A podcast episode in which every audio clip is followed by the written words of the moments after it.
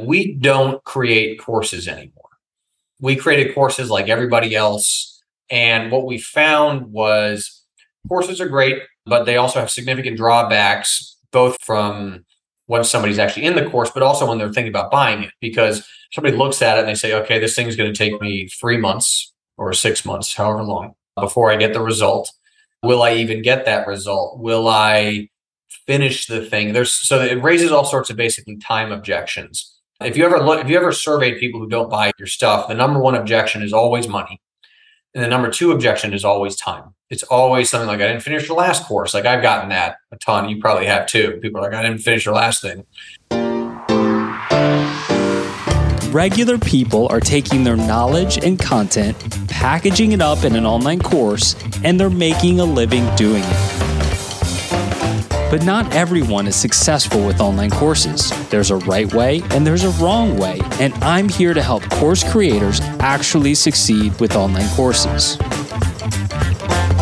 Hi, I'm Jacques Hopkins, and this is the Online Course Show.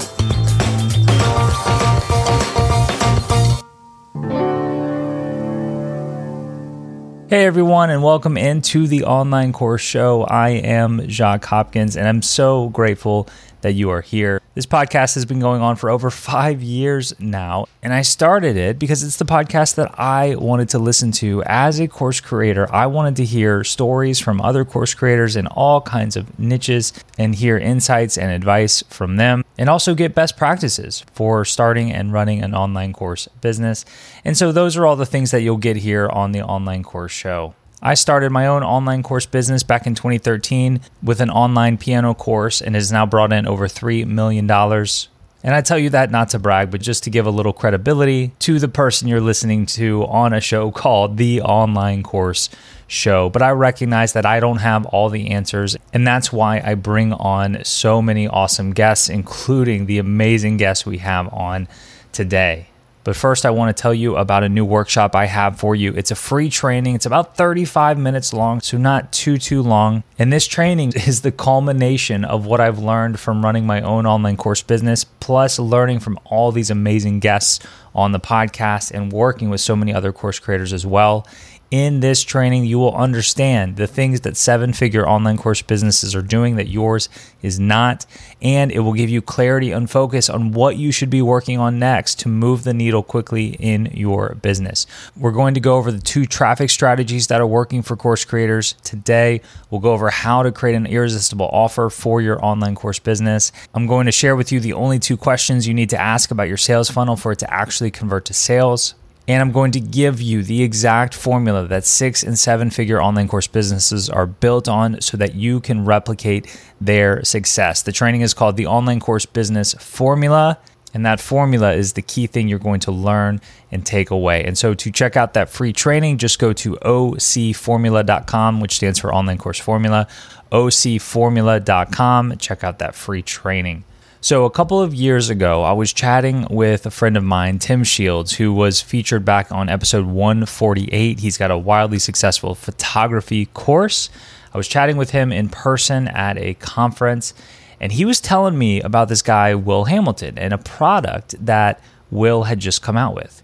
He said that Will came out with a physical book, it was a playbook, and it had a certain number of quote unquote plays in it but what was interesting is each one had a QR code associated with it, and you'd scan the QR code, and then you'd go online and watch a roughly five minute video that would show you that particular play. And Tim was taking inspiration from that, and he wanted to put together what he was going to call a photography cookbook, to where he would have these individual concepts in this book that people could learn from him. And Tim quickly went to work and he released his photography cookbook, and it has been really successful. But he modeled it after this concept that Will Hamilton created. Now, I was already familiar with Will Hamilton because he has been featured in multiple like courses and books that I have read as case studies. I first came across Will's stuff when I was going through Jeff Walker's product launch formula course many years ago, which is a course about launching. And Will's tennis course and the way he went about launching and selling that stuff was featured as an example in that course. So I watched Will's sales videos and whatnot and, and pre launch videos and got a lot of inspiration from that. And then a few years later, I was reading the book Ask by Ryan Levesque, which is an awesome book for how to survey your audience. And Will was featured in that very popular book. And I'm like, this guy is everywhere. I even reached out to Will just via email a year or two ago about coming on the podcast. And to be honest with you, I didn't get a, a response at the time, but it goes to show you the power of more of a warm introduction. So, through a couple of people on the inside of my coaching program, I was warm introed to a guy named John Gallagher, who was featured very recently on this podcast in episode 186. And John has connections to Jeff Walker as well. Anyway, turns out John knows Will Hamilton really well, and that came up in that podcast episode. And so I asked John for an intro to Will. And with that warm intro, Will was more than happy to come on the podcast. And it was so awesome to meet him and to get a lot of great insights on this very podcast episode. So remember, warm intro always better than a cold intro. So Will teaches tennis online. His brand is fuzzyyellowballs.com. Very interesting name. And he started back in 2007 has been wildly successful. In this conversation, he talks about how taking up stand up comedy during the pandemic has helped his online business. He talks about how to do influencer marketing, which is something we don't talk a lot about on this podcast. But he talks about how effective influencer marketing is for him and his business and why the ROI is so much higher for him than paid ads. He talks about why he actually doesn't create true courses anymore and what he creates instead. And just to look ahead to that, he goes over this concept of linear versus non linear learning. His playbooks, he's got the singles playbook and the doubles playbook, are what would be classified as non linear learning, meaning you can go to an individual play and execute it and get a particular result and not have to know about all the other plays. Whereas with a traditional online course, it's more step by step A to Z. You need to start at the beginning and go to the end to get the result. That's more of linear learning. So we had a good discussion about that. And it's just something good to, to think about. This non-linear learning isn't for everybody, but it could be a way to differentiate yourself from competition. And differentiation is extremely important. And we talked about how he got featured in all of these high profile products. So, with that, let's get into the full conversation between myself and Will Hamilton. Will, you've obviously uh, you've been doing this online business stuff for quite a while. So here in 2022 when we're recording, what does a typical day or work week look like for you? It varies a lot, to be honest. In the tennis industry, when I go to tournaments, you're sort of on from 8 a.m. to whenever the matches end, which is sometimes pretty late.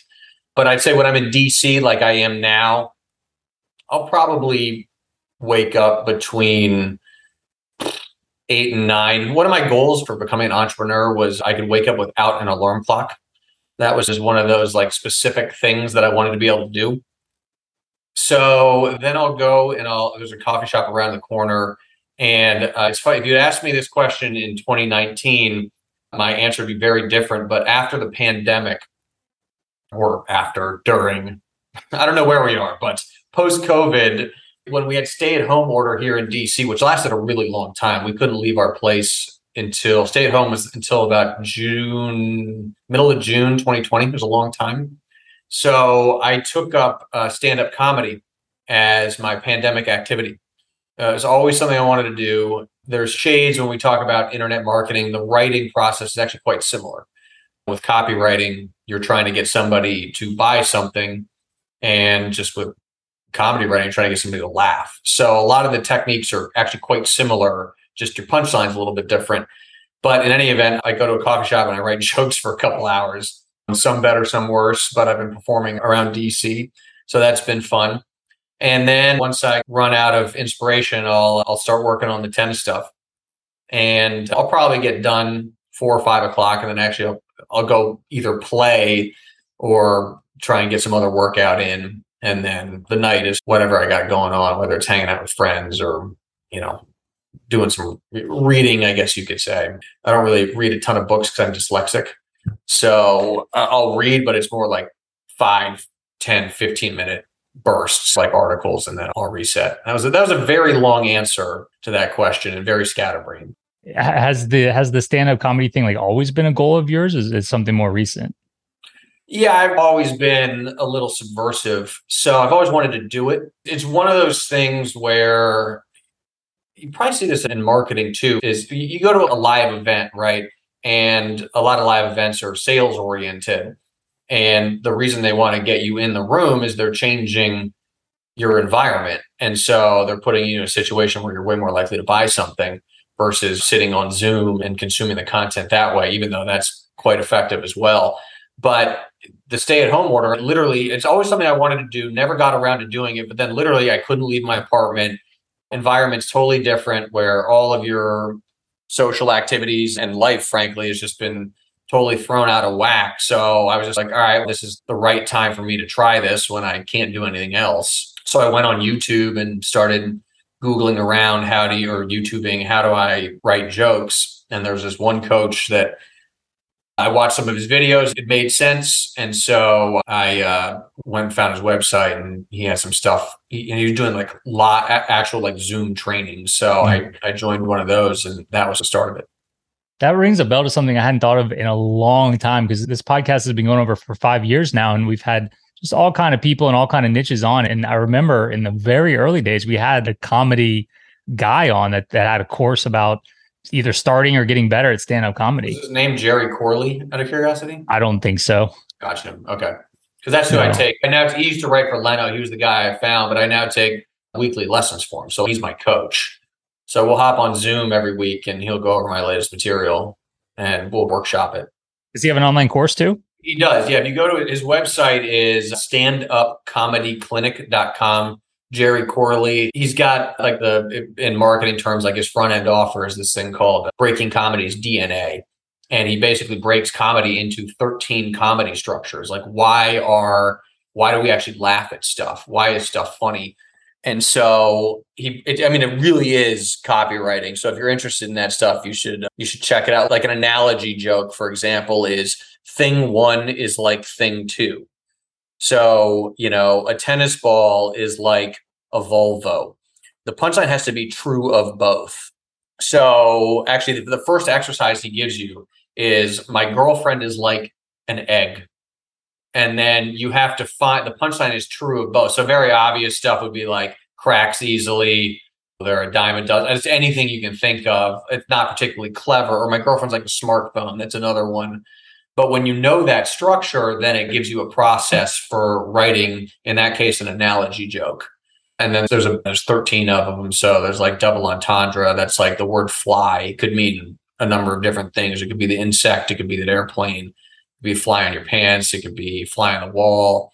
Here's a joke. So and so's got a really big heart. And you think that they're saying like they're a really generous, nice person.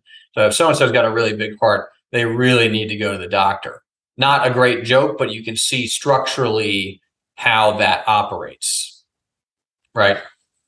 I do. Yeah. Co- Comedy is not my forte. I try and my wife doesn't laugh at most of my jokes. Sure. Most, most people don't. So maybe I need to take this guy's online course. Well, there's a rule. There's a rule is never run your material by your, uh, your family because they're just horrible critics.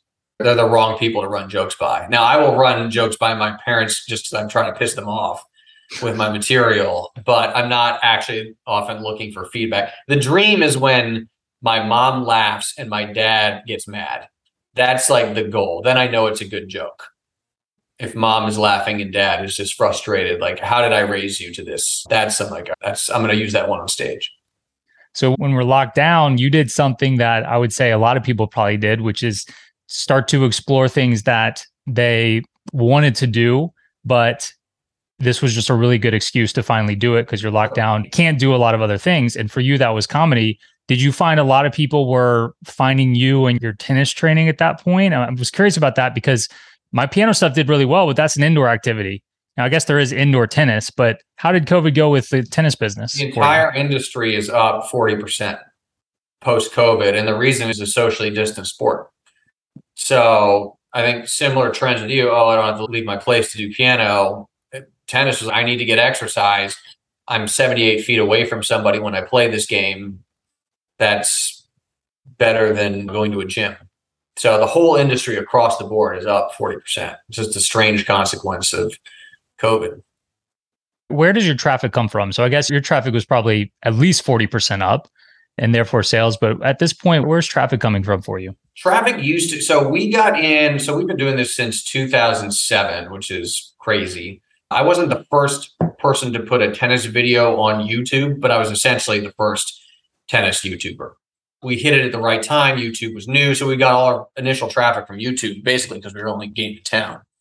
And then I was like, this is way too much work to be able to, to trying to do YouTube and grow a business because I'm technically the same thing, but the creating quality YouTube content is a lot of work. I've got a lot of friends that's their full time job, and it is legitimately a full time job.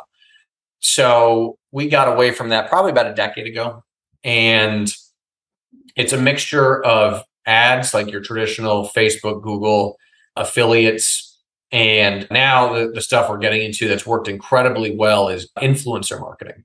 Mm. So somebody else is a YouTuber or on TikTok or you know, Twitter, Instagram, wherever. I honestly don't, I'm not, if you looked at, I, I, am not on social media. I just think it's a huge time sink and bad for your mental health, among other things. So I don't really do it. But if other people are creating content, I'll go say, hey, can I pay you to put my products in your content? And that works great, like really well, way better than running normal ads on Google or YouTube. Outside of affiliates, I would say that's affiliates are great, but there's a scalability issue. Once you get all the affiliates in the market. And I'm not counting influencers. I'm talking about other people with like big mailing lists. That's with email lists.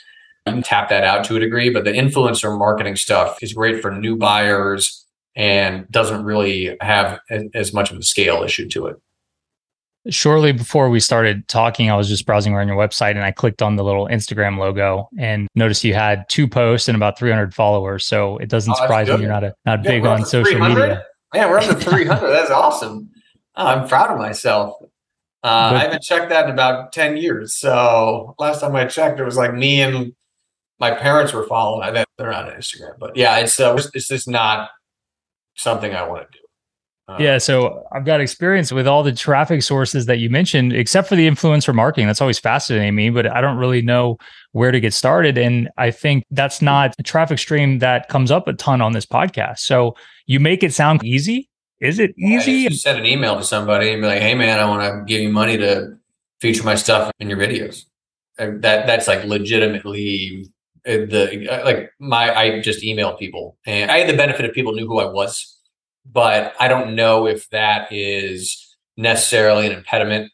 Just because if somebody's cranking out YouTube videos and they're making, I just look at the math of it. I'm making numbers up, but if your CPM is ten bucks which is so for those who aren't familiar, for every thousand, the, the metric CPM basically means how much does do I get paid in ad revenue for every thousand views of my video. Probably five is more realistic, four to five. So if you're getting five dollars for every thousand views, if you can go to the influencer and just say, "Hey, man, I'll give you." Just by way of example, five dollars for every thousand views, you're now doubling their income and if they don't already have sponsorships, they're going to at least pay attention to that email. If your product ends up being garbage, they're not going to promote. But that's if you have a good product, there's no reason they wouldn't respond. So then you just run a preliminary test. You say, I'll sponsor five videos. I would do it as a flat fee and not as a, an affiliate commission, just for a, a number of reasons that we could fill a whole different podcast with. But just do an initial te- initial test, see what the re- results are, and then iterate it from there. But if you're not doing that, that really is super low hanging fruit. And the advantage when you're running like Google ads or you're running Facebook ads, you are competing against Pfizer, BMW, Coca Cola, and every other advertiser in the world that have billion dollar ad budgets. But Coca Cola is not going to go to, Jacques would say, your industry. They're not going to go to a piano influencer and say, hey, put Coca Cola in your video. They're just not going to do that. So you just need to go to all the piano influencers and say, hey, put my product in your video. And you only need to be able to outspend the other people in the piano space, which is obviously a lot easier than being able to outspend Coca Cola. If we were competitors and I was willing to offer somebody three bucks to sponsor their video and you offered five, they're obviously going to go with you. And so if you can get that to back out, and if you have a good product, you should be able to, then that's going to, that'll be a good traffic source if you're not, if you're not doing it, put it that way. But but does it matter if they can truly stand behind your product or not? I feel like they would almost have to have used your product and gotten benefits from it. For example, I've got sponsors of this podcast. I also promote things as an affiliate and I make it very clear to my audience everything that I promote, whether it's a sponsorship or affiliate or whatever, I use and love. Is that important? Oh, it's certainly important. That's the there's this term that it's a little buzzwordy, but it's it's the social proof you are giving to the product that really is why it's so effective. I think the technical term is like parasocial relationship, which I'm loath to use buzzwords, but that's the actual thing. If people want to Google it, is like people feel like Jacques, they know you and have a relationship with you, even though you've never met them before. And that's basically a psychological principle when people are watching, you know, YouTube video or listening to a podcast or whatever. And so they're more inclined to take your recommendation. That's why the influencer marketing stuff works. That's why Kylie Jenner or Kim Kardashian are able to move product. I have one influencer who bought my product just because he bought it before we ever started doing a thing. He was like, Oh, I bought this. I think it's great. I'll promote it. I have another one where I just sent him, we have a physical book that they're promoting he I to my knowledge didn't use it. I was just like, hey, do you want to promote this? And he's like, yeah, let me take a look at the product, make sure I like it, think it's good. I think as long as the influencer thinks your product is good, I think that is perfectly sufficient. It's like if you like it, pick up a copy. If not, no worries. I think you can keep it pretty casual in terms of the influencer themselves pitching it. Is it like tennis coaches that you're approaching? Yeah, it's in instructional channels. We have we have some that are doing like more you can go look this up. If you type in cult tennis, like an actual cult, cult tennis basically does documentaries related to tennis. Like one of their popular ones recently was how Boris Becker blew a $170 million fortune.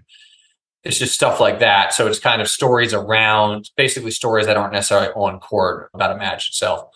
So that's just a documentary. And at the end of it, it's like, hey, go check out this thing. You might like it. So we do have influencers that are not specifically instructional. It's just tennis content. And again, you just run a test, you see how it goes, and then it's pretty low commitment. You don't have to make a huge financial investment to see if it works. So you mentioned the physical book. What is your current like product slate, product library that you offer? Yeah, we have, I don't know if people are going to be able to see this. We have a thing called the Doubles Playbook. It's a physical book that we send to people. And then every page has a QR code on it so the diagram you're looking at, you scan the QR code with your phone and it'll take you to a video explaining what you're looking at.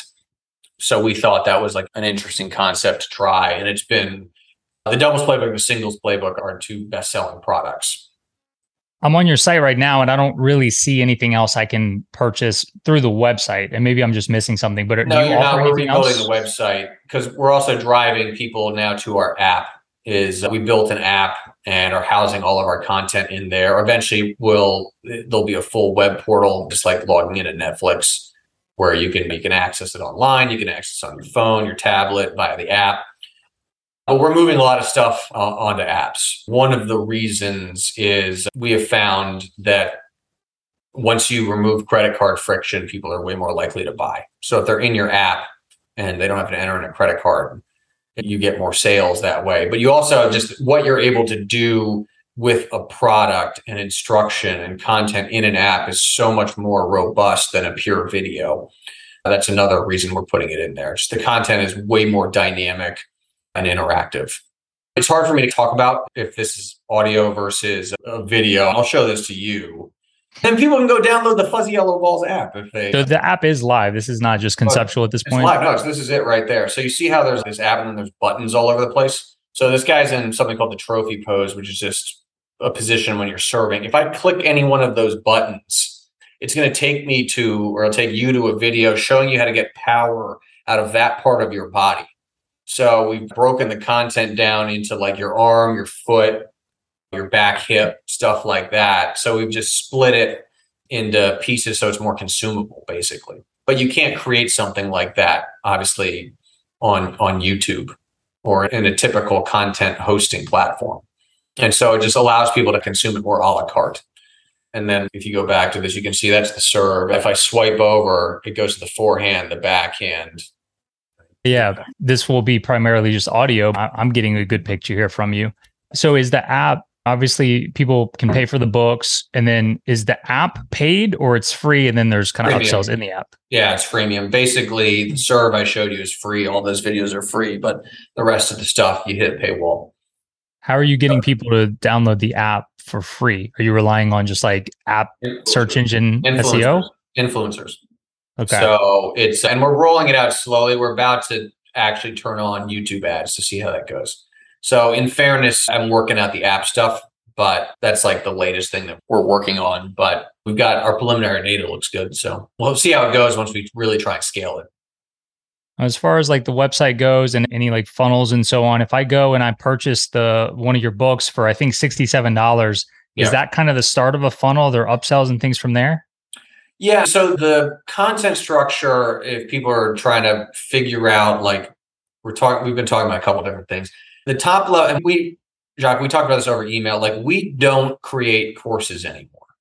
We created courses like everybody else, and what we found was courses are great, but they also have significant drawbacks, both from when somebody's actually in the course, but also when they're thinking about buying it, because the course is somebody looks at it and they say, okay, this thing's going to take me three months or six months, however long, before I get the result. Will I even get that result? Will I finish the thing? There's so it raises all sorts of basically time objections. If you ever look, if you ever surveyed people who don't buy your stuff, the number one objection is always money. And the number two objection is always time. It's always something like, I didn't finish your last course. I've gotten that a ton. You probably have too. People are like, I didn't finish your last thing. I'm going on vacation. Sometimes they'll give you a money objection and they're really talking about time. They're like, oh, I'm, I don't know. I don't want to invest in this because I don't know if I'm going to use it. That's essentially a time objection, couched in a money objection. What we did was we have created, a, we call it a playbook. We created that, it, it just happenstance, the doubles playbook, the singles playbook. And it's obviously derived from sports where they have actual playbooks. Did you play a sport, John? I have historically. Um, golf would probably be at the top of my list. Okay, so that's not a good example. we'll go I've with dabbled in tennis. We can stick with Yeah. that, or or baseball would be next. Okay, baseball. That's um, not good for playbook either. Let's go with it's basketball. Okay. It's okay. We're gonna go. We're gonna we'll go with basketball. Yeah. Obviously, football is the most famous example, but actually, let's stick with football. Football is better. I love watching football. Yeah. Yeah, Well, of course, you're you live in Louisiana, so you have to. Nick Saban just got his contract extended through 2030 or something like Yeah, that. Your, Yeah, your well, big rivals. That he used to coach for us down here at Yeah, LSU. sure. Yeah. What is it? LSU Um, to Miami, the Dolphins, and then back to college ranks, right? Yes. So Yeah. he's like our arch nemesis, even though he used to coach here. But he did just release a new book about leadership that I'm looking forward to reading. Yeah, that would be interesting. He, he obviously has got it down. But I'll, I look forward to reading the cliff notes since I don't really read books. The audiobook. So, like right now, you've got a cookbook on your shelf that you probably love and recommend to everybody. And you've only used five recipes out of the hundred in there. And so we were like, how do we structure our content like that where people can go in, only get what they need and not have to consume everything else? Because when you're going through a course and you're like, I already know this, it's such an impediment to continuing with the course. You're like, am I going to learn anything? Do I want to continue investing time in this? With a playbook, you've got the difference between a cookbook and a playbook is a playbook has a very specific outcome in mind. And in this case, it's scoring touchdowns, right? But every single play in, in the playbook isn't run this play touchdown. It's if you run this play, you're going to move the ball a little bit down the field. And then we have now another situation where here is the correct play for that situation. Now you're going to move the ball a little bit further down the field. And if you do that enough, eventually you're going to end up in the end zone. And so what we do now is we sit down and we basically make a big list of when we're creating content, what are all the situations that we know our people are going to run into? Just like a football coach would make a list of all the situations they're going to face in a game, and then they're going to be like, this is the correct play for that situation. So that's how we structure our content now. Like the doubles playbook is 48 plays that show you how to set up easy put away volleys and overheads, which are just in tennis, basically volleys that are high right on the net. And they're easy. You win the point when you get them. And so that's what every single play does. It's just it shows you how to set up an easy put away volley and overhead in different situations. And people know that if they do that enough, then they're going to win doubles matches. But they can go in there and they can watch two or three plays and then ignore the rest of the content. because they got what they need. So that's how we structure our content now. It is not linear. It's essentially non-linear and very short. Like our videos are five minutes long. They deliver a specific result in that situation. It's basically one of the key components of it is speed to results. Like how can we quickly deliver a result? And what we do, what that's allowed us to do with our marketing, if you watch the, and I know Jacques, you watched the sales video for the doubles playbook, we show one play. So we're like, this thing's got 48 plays in here. Let me show you one of them. Now, if you like it, there's 47 more in here. You can scroll down the page and buy it. But what that practically does is if you've ever walked into the supermarket and somebody's like, hey, do you want a piece of cheese on a stick? You eat the piece of cheese, and then you now know how the entire wheel tastes. So by sharing just one piece of content, we can now give scope to the entire playbook and people know what they're getting in a way that you cannot do with a course. If you share like module one of the course, people still don't know what's going to be in module two, three, four, five, and six. So this basically the way we set it up from a sales perspective is like the cheese on a stick. I now know what the wheel tastes like. If you come to our website, there's no email capture, there's no lead magnet, it's direct to buy. And we tested the two. We tested capture email, then pitch versus just hey, go buy the thing and hey go buy the thing work like significantly beat the email capture? Yes for a $67 product but if it were $670 probably not the case. Oh, no then you get an email address yeah. Then you get an email address. My my point or my question there would be why wouldn't you create a $67 product and then the upsell and the back end would be go buy my $600 thing?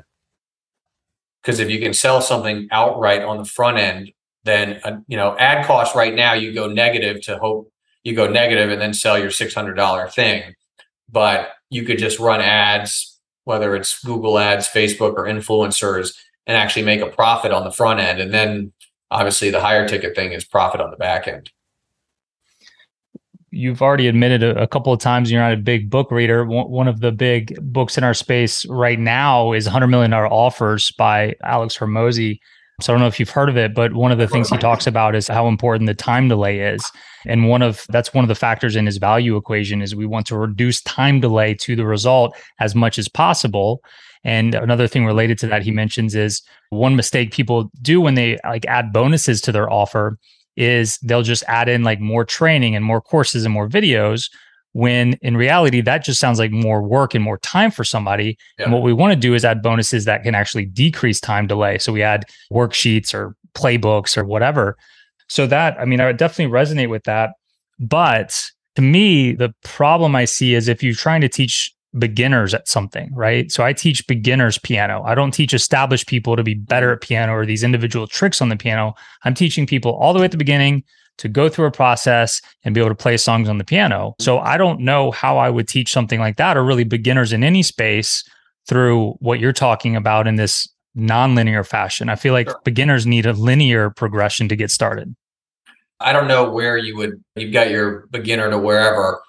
I would probably I don't know what the outcome is that you're delivering, but isn't it something like in 29 days or something like that or what's the Yeah, so I can take you from like never having touched a piano to being able to play a competent version of pop songs on the piano in it, it like any pop song, not specific ones, anyone yeah. in as little as 21 days. Yeah.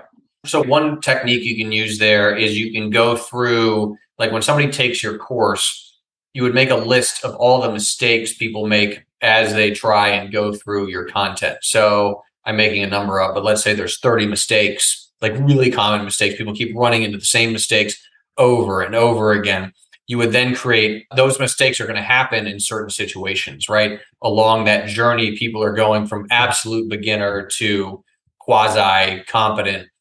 There are going to be situations where people get to that situation and they make a mistake. And so that would be where you would then solve that thing. And you can do that like in a way where people don't need the information before, or they don't need the, or in this case, they don't need the stuff before. They just, if they are facing that mistake right now, then they you have now provided the fix. And if they find that interesting, then they're going to buy your whole thing. Like I don't play just to give you a parallel example. Like I, my brother just was at a banjo camp, Bela Fleck in if out in Brevard, North Carolina, and I was down there. We have a house, family has a house in the mountains outside Asheville, but my brother was there hanging out and he was talking about how you play the banjo. And I don't know anything about the banjo. I've never played in my life. But he was talking, and I guess this applies to guitar too. He's like, when you are strumming a guitar or a banjo, there are going to be sometimes you strum, but you don't actually hit the the what are the strings on the mm-hmm. are they called string chord? Not strings, right? You don't actually hit the strings because you're not trying to play something. But you want to keep strumming in that motion because you hold your rhythm. Now, that tip by itself, I thought was super interesting. And if I was trying to learn the guitar, that is something I would want to know. And that tip, that piece of advice, is completely unrelated and does not depend on any linear process. It's just something that is interesting, like a mistake. If you reframed it into a mistake, a mistake would be people stop strumming when they're not hitting the strings, right? They only strum the guitar when it's they're they're actually touching the strings, as opposed to strumming just to maintain rhythm. And sometimes you actually hit the strings and sometimes you don't.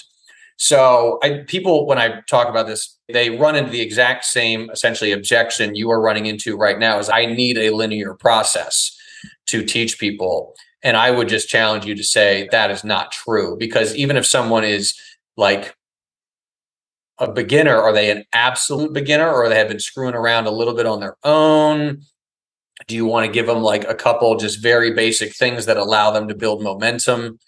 I would challenge that assumption that if it's an absolute beginner, it has to be a linear approach versus just like little exercises. Here's an exercise you can do learn to change chords. You could do that in piano, right? Here's right. an exercise for scales. There's a ton of stuff that you have a bunch of exercises like practice exercises. There's a perfect example is you could make a list of the top 25 practice exercises for beginners. You don't have to do them in order. You can do them in any order you want, right? But it's starting to get your fingers moving. It's starting to get you comfortable on the keyboard, starting to get you faster playing the keys, changing keys, whatever. My friend Callie King, who it's right here actually, she made a playbook. It's called Stay in the Saddle, but it's just 67 exercises for staying in the saddle. So, like a horse won't throw you off balance. And they're unconnected. There's not a linear progression you have to go through. So, maybe that's a good way to think about it is if you just made a list of exercises in any industry, you just make them for beginners. And if they're valuable and people are like, when you share one, like that free piece of cheese on a stick, it's got to be awesome. People have to be like, oh my gosh, this is so cool. Then they're going to want to buy everything else because they've never seen anything like this and they can do it right then and there and they can get they're like oh my gosh this delivered. Jacques actually delivered the result that he was talking about in five minutes. I can do this now. Of course i'm now going to buy the whole book or the whole playbook whether it's digital physical whatever because this thing this one tip was great. I can't wait to see what the other 30 are. I'm not sold yet. That's fine. I wouldn't expect you to be. I'm a good salesman. I'm not that good well, I'm, I'm, I'm, I may just not be quite understanding you. So, I, the piano example is what I can relate to mm-hmm. the most. If you want to switch examples, feel free because I, I, know it doesn't sound like that's something that you super resonate with. But if let's say that I had a product like that, ultimately, I'm trying to teach people who like it's, it's my audience skews older. They maybe took piano lessons when they were a kid. It fizzled out. They always regretted not having mm-hmm. actually learned or they've never really tried or played and now they're older and it's a bucket list item. They don't have a lot of time, they don't want to spend a lot of time on it, hence piano in 21 days. That's my typical audience. And so if I come to them with a nonlinear product that helps them with how to make their chord changes smooth and how to this to sound good and how to integrate left hand properly like these individual things that they can take away i still don't understand how i'm going to take that type of person from where they are to being able to play songs on the piano, which is the outcome I'm looking for? It's a different product, is the answer. Okay. Is if you're trying to take people to playing songs on a piano, then playbook might not be the correct result. But if you're trying to really narrow down a result that people want, so doubles playbook is a great example. There are a bazillion things that go into being a good doubles player you have to have chemistry with your partner. You got to have a good serve. You got to have a backhand. You have to have all this technical stuff. You have to know how to hit the ball. And I don't focus on any of that.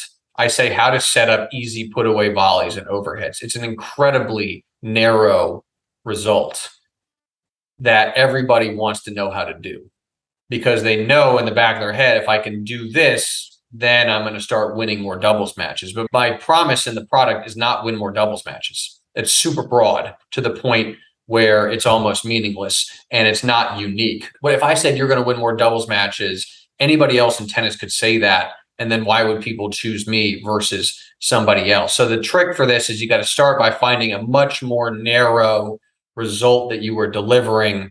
Obviously, people need to want it. The example I always give is Domino's Pizza.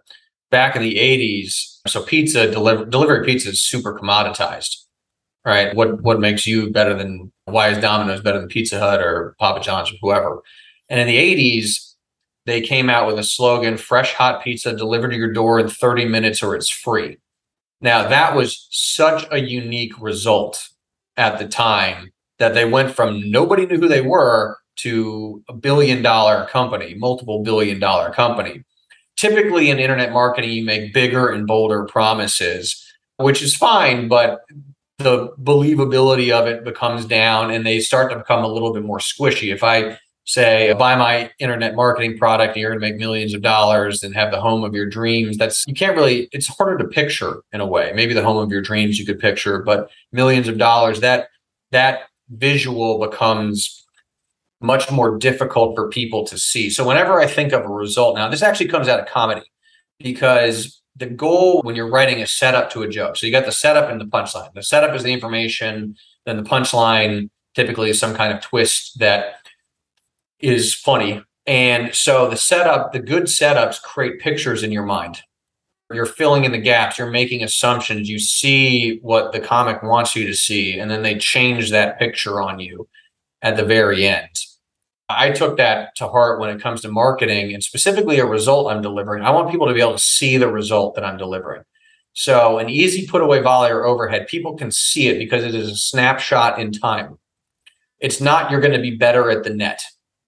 What does that mean? That's way too vague. It is an easy put away volley or overhead. They can see it. I have another product, a very similar result actually. It's called the Little Black Book of Tells.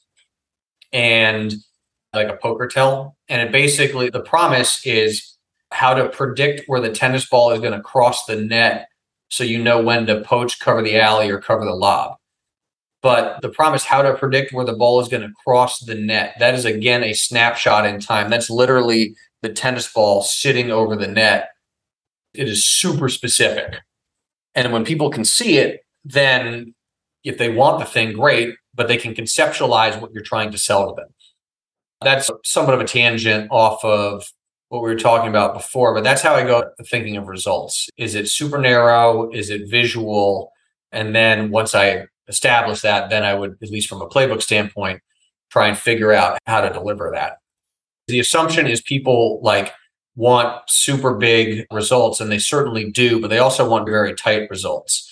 Or you have a question about something, probably your first move is to go Google it and not go to a course and go through the 35 modules to figure out to see if it has the answer. You want a specific, you have a specific question right then and there. You go to Google because you know that Google is going to give you something targeted most likely. So if you are able to identify all those situations, know people are searching for and create a product around it, then they are obviously all contained in your product. The person goes specifically to that situation to get the result. Yeah, that makes sense. It ultimately depends on the outcome, the result they're looking for.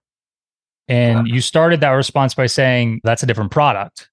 Yes. So are you're not saying that like never create a linear product, are you? No, of course not. You can create as many linear products as you want. It's just everybody does it. Is my only I guess you could say beef with it is people are like it's the only way people teach to consume to organize content. And I I've created a bazillion courses and just from my experience, they're harder to create because you have to actually figure out step one's this, step two's this, step three's this, versus when you just identify 25, 30 situations and find the fixes for them. If they're delivering a result people want, you can do it. I create these things now in a matter of days because I'll typically work with experts and we have a shoot coming up with an analytics expert He basically knows all the numbers behind tennis. So he's like, this is a statistically correct strategy. And this one is a loser. This one's going to lose you points. This one's going to win you points. We can identify all those situations where here's all the stuff people do wrong. Here is the statistically, mathematically, analytically correct play. So he's got all that content. And so we're going to shoot, we'll have the product done in two days. And then it's just up to us editing it, which is relatively straightforward, and then getting it out there. So what you're doing is you're you're presenting an alternate model to what is the mainstream approach, really Correct. to educating somebody on a topic. And earlier when you said we don't do courses anymore, it's not because courses can't work, don't work. It's just that you found this other model and it's worked so well that you're just like double tripling down on it and that's the model you want to keep rolling out. Is that a Yeah. fair assessment? Yeah, that's a fair assessment. Absolutely. Yeah. So for me, if you were advising me, like you would say, okay, don't necessarily get rid of the linear course, but maybe let's add some sort of nonlinear product as well. Absolutely. Yeah. And I think particularly because your stuff's higher ticket, I would create a lower ticket sub $100 as your front end.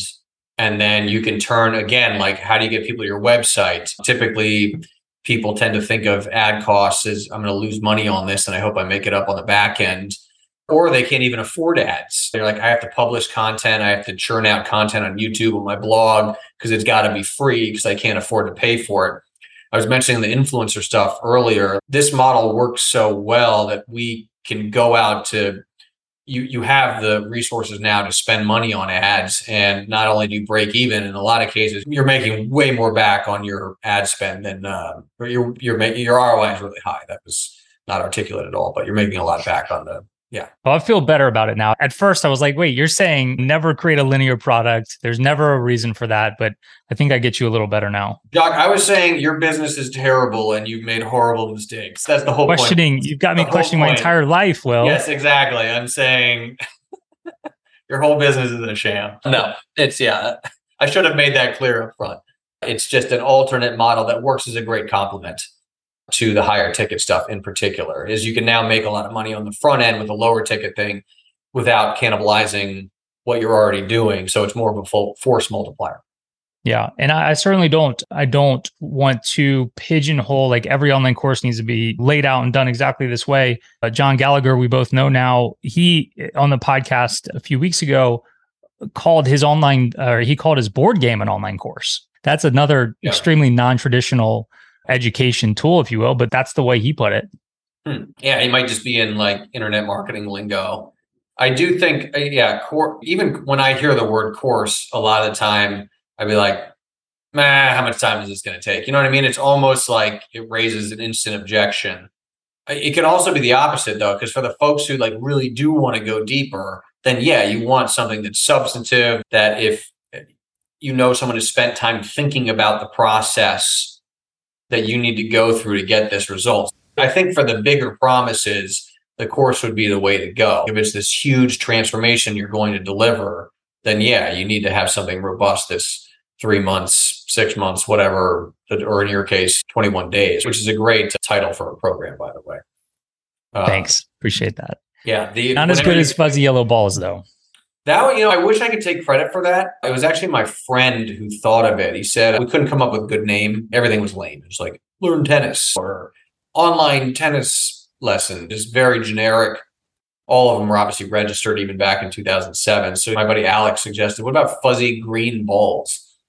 I was like, well, a tennis ball is yellow, so it'd be fuzzy yellow balls. That people might misinterpret that name. Let me put it that way. So I ran it, but it's catchy. So I ran it by my parents, and I'm 25 at the time, and they were like, "You absolutely cannot name yourself that." And then as soon as they said I couldn't do something, I obviously did it. So that's how we came up with it. Fascinating. It's yeah, it's uh, thanks, mom and dad. For me, I Uh, was like, I was like, I know I'm going to teach people quickly. Let me just pick a number. I was at first, I was like piano in 30 days. I was like, nah, let's do piano in 21 days. Available. Boom. Keep moving forward. Yeah, no, it's great. It's at the time a, a good one. So the if you go back to the Domino's thing, fresh hot pizza delivered to your door in 30 minutes or it's free. So this is something I got from comedy writing. So I have a joke structure called a reverse, and it's not, I'm not making any of this up. It's a it's an actual technical term for a joke, and it basically means I lead you down one path, and then I switch the outcome at the end. I'll tell one I have one in mind. How what's the level of my jokes are like somewhat aggressive. It's not sexual in nature or anything like that. But can I tell? Are you just going to cut it if I tell it and you don't like it? Who do we Sure, have yeah. Let's right, do so it. I'm ready. Here's, here's well, here. I'm trying to think of another one that's not. Whatever, we'll tell it. And then if you don't like it, we'll do this segment again with a different joke. So the joke goes like this: I just got a call from the principal telling me that my kid is being bullied in school. And guys, take it from me, that is the single worst way to find out you're a father. So you don't need to give me any pity laugh. That joke works well on stage, but I've set up an assumption and then I break it. Before we go any further, are you going to allow that on the podcast or Yeah, absolutely. I think it's I think it's telling your point perfectly. I get it. It's funny. So I'm I'm setting up an expectation and I'm breaking it. And so the way you look at so the setup is I said a call from the principal telling me that my kid is being bullied in school. So that setup creates all sorts of assumptions and you can look at a setup through the lens of the five W's, who, what, when, where and why. Then you look at what is explicitly stated and then what is assumed. And in this case the who my son, you assume that I know that I have a son. I think I probably explained that better. But in any event, the point is if you look at what Domino's has done with their result, is fresh hot pizza, that is a what, delivered to your door, that is a where, like where is it going?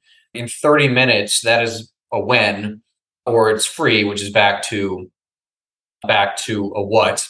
So like what you did is learn piano in 21 days. So you did the what plus a when but you can construct results from when you look at constructing a result look at it through the lens of the five w's. Can you add a when? Can you add a where? Can you add a why to sharpen or heighten the result? So that's a really good technique for assembling a result that somebody wants versus saying like something like oh i'm gonna you're gonna make a million dollars. That's super lazy and that's not unique. But then if you start layering in these other things, you could sharpen that into this is also super cliche, but make a million dollars in 14 days. That's absurd. No one would believe that. But you can start to cobble together something that is different from what everybody else is offering. Do you teach like the business side or are you just purely on the tennis side? Just on the tennis.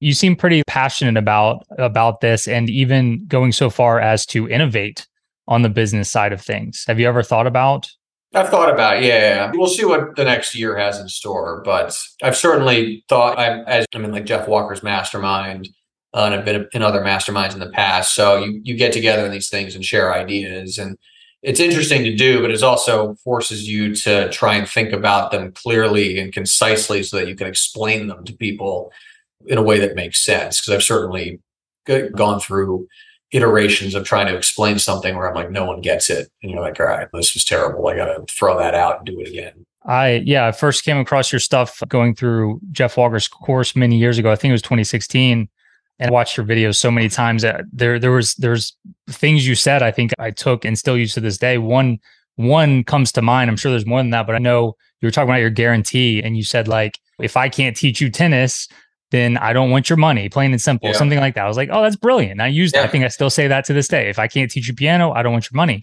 But then a few years later, I was reading Ask by Ryan Levesque. Sure. Your name's in that book. Yeah. Oh, And- yeah, yeah. I was one of Ryan's first clients before he became Ryan Levesque.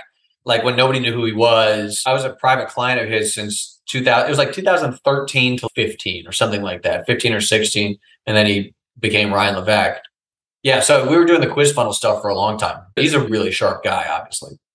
So how do you how are you a case study in all these high profile books and products and what's your motivation behind wanting to do that if you're only focused on the tennis stuff?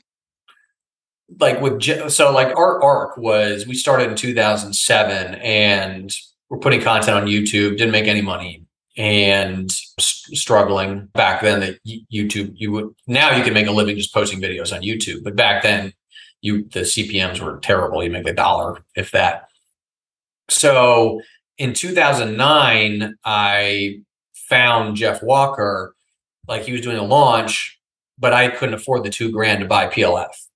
So I just started my own membership site in that time. And in 10 months, we might have done uh, 70,000 bucks. It was like $7,000 a month, which was like, it was good. Like we got it going. We're like, there's something here. But me and my business partner, a guy named Adam Saminsky, we've been best friends since first grade, seven grand a month between two people living in Washington, D.C. with D.C. prices is tough. And then in June of 2010, Jeff did another launch and we were able to get together the two grand to buy the thing. And then in the first week, like he hadn't even released the whole course. I'd gone through like module one. I just reverse engineered what I figured the launch would be from his content. We did $35,000. I was like, holy. And then just kept doing launches. And then, like, literally a year later, we're working with the Bryan brothers, doing a launch with them, who are the best men's doubles team of all time. A couple years later, with, with Martina Navratilova, who transcends tennis so we figured out PLF, and then I got connected with Ryan, who was the quiz model is more front end focused. At least it was for us. So we started doing the quiz stuff with Ryan and worked with him until he he decided to become Ryan Levesque. And then when they come to you and they're like, "Hey, can you do a case study?" I'm like, "Sure, why not? I'm happy to happy to help out a buddy." I remember when I went through his book, uh, I think you had the quiz funnel pretty prominently on your site. I think. Yeah. Why don't you use that anymore?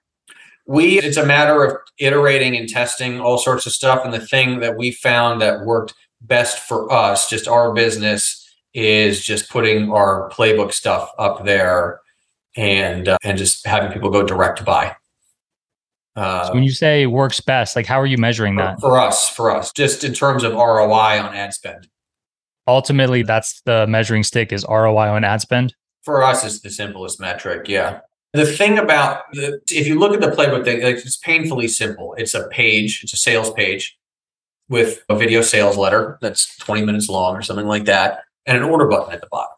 So, just in terms of the simplicity of it, when you run a business, it's I don't want to have to do all this stuff, write email sequences, follow up campaigns, and all that stuff.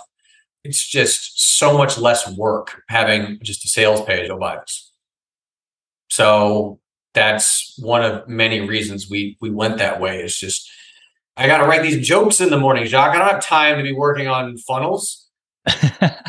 yeah, that's split testing stuff. That sounds awful. that's one of the great things about this is when you can make it work, then you can spend your time however you want, whether that's working on funnels inside your business or doing something completely different. Yeah, I didn't get into business to work. One thing that happened to me is once I was like making money from piano by teaching piano, the joy that I got out of just like playing piano faded a little bit because that became just like what I did for a living. Yeah. Did that happen to you at all with tennis? Dude, that's hilarious that you're bringing this up. So I am writing the fuzzy yellow ball story.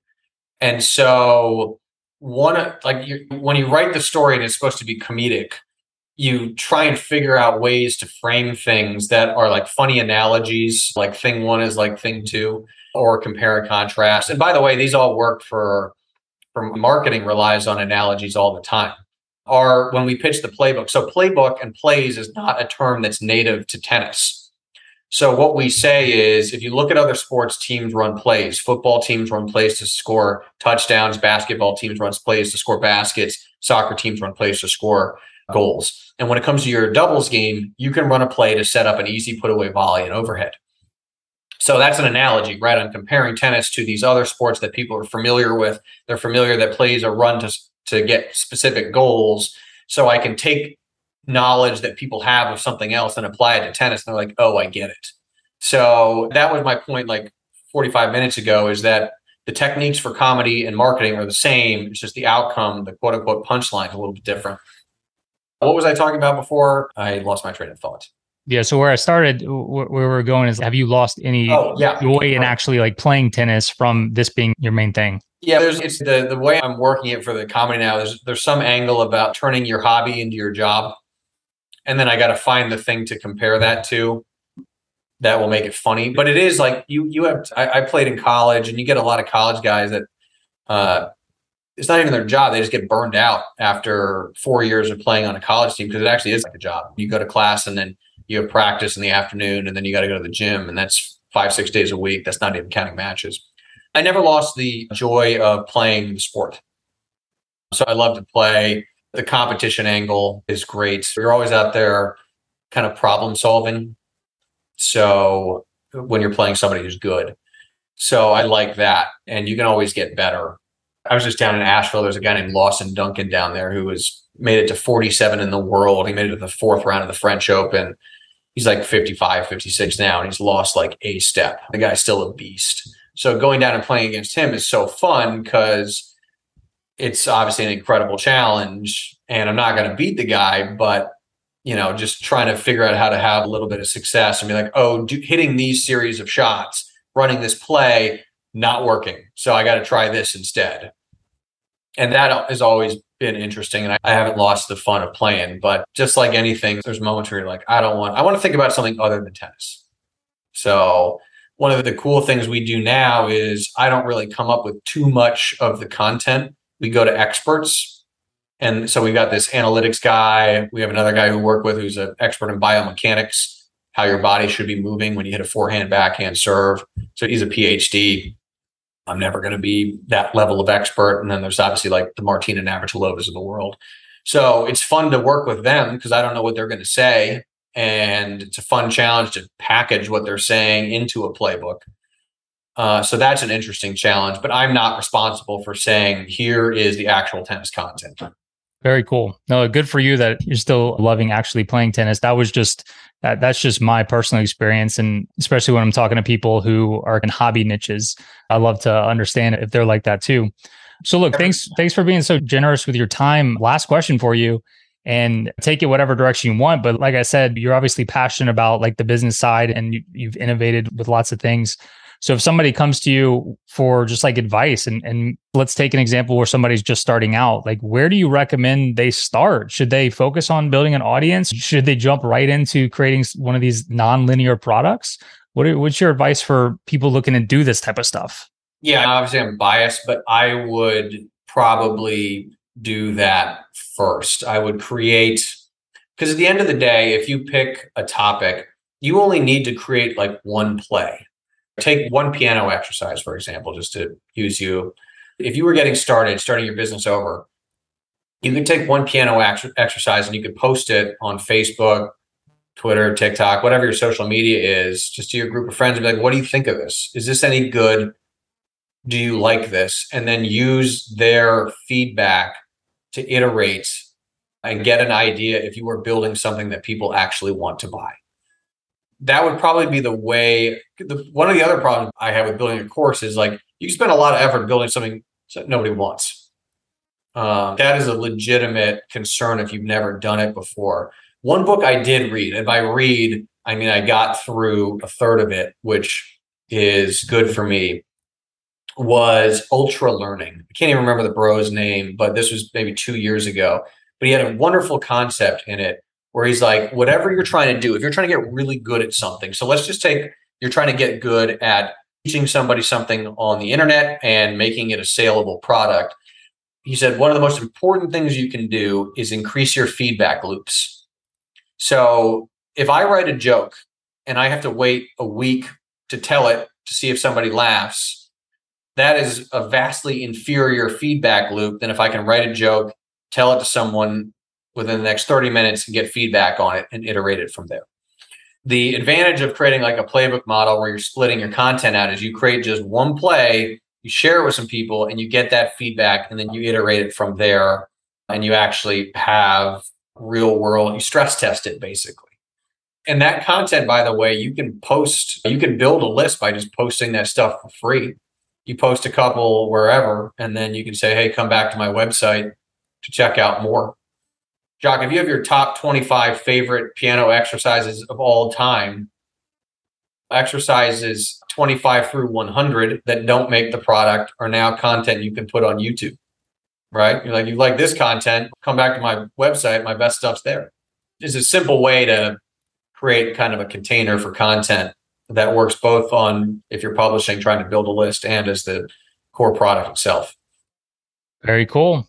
Okay, lots to think about. Will, thanks so much. Where can I get information about the Will Hamilton comedy tour? Oh, that is a good question. I have no social media. I have no nothing at all. I don't really have a good answer for that at the moment. But yeah, that's I own willhamilton.com, but it's not live yet. So I need to set up a very basic squeeze page. So just keep checking back, willhamilton.com. One of these months it'll be up. Sounds good. Thanks, Will. Thanks for listening, everybody. Before we wrap up, there are a few things that I'd like to address from that conversation that I found really interesting. One is that Will brought up influencer marketing and how effective that is for getting an ROI and selling his product. And I love how he said when you're running paid ads, you're competing for ad space among really large corporations. Whereas when you do the influencer marketing, you have way more control and there's way less competition. And he made it sound pretty easy, to be honest with you. And so I'm sure some of you are going to take that away from this episode and try to do a little bit of influencer marketing. And if you do, hey, let me know. Let me know how that goes for you. The other thing certainly is when we were talking about the the big concept of linear versus nonlinear products, and you probably noticed it took me a little while to really understand what Will was talking about, and I didn't really get it until he said it's a different product. So you could probably tell I thought he was trying to say that you should never have an online course, you should never have a linear product. And no, he was just saying that's a different product and that he could have linear products and non-linear products, but because of the competition, because of the differentiation that these nonlinear products, his playbooks allow him to have, he really focuses on that. So, what he's suggesting is that me and other course creators out there should at least try this concept of the playbook, the nonlinear product, and it doesn't have to just replace your linear product, your online course, but you could add to it. Or if you're just starting out, maybe consider going down this route of the non linear product as long as it makes sense for your particular niche. Will and I have had lengthy discussions about this since going off air with this episode because he's been trying to get me to create a playbook of sorts.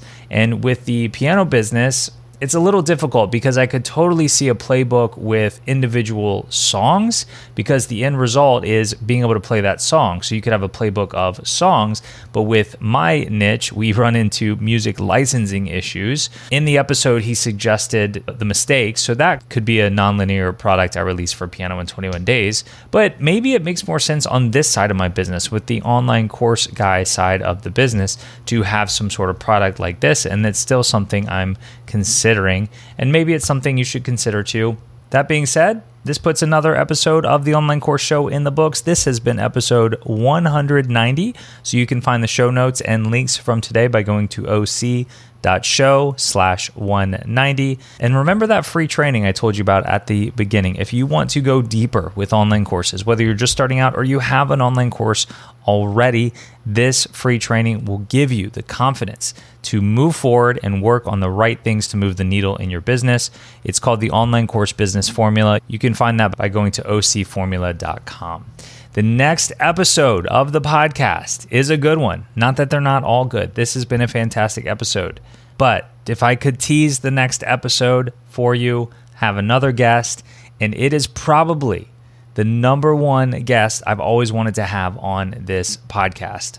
I'll leave it at that. It's not somebody that everybody listening to this has heard of, but it's somebody I've looked up to for a very long time. Some of you will know who it is. And I've already had the conversation with them. We just haven't released the episode yet. It will be next, and I promise you it does not disappoint. So, how's that for a tease? So, stay tuned for the next episode as well, because I promise you it is a good one. Thank you so much for being out there. I know we have a lot of new listeners lately. I really appreciate each and every one of you. Thanks for being a listener. Thanks for supporting my work here. That's a wrap for this one. I'll see you in the next episode.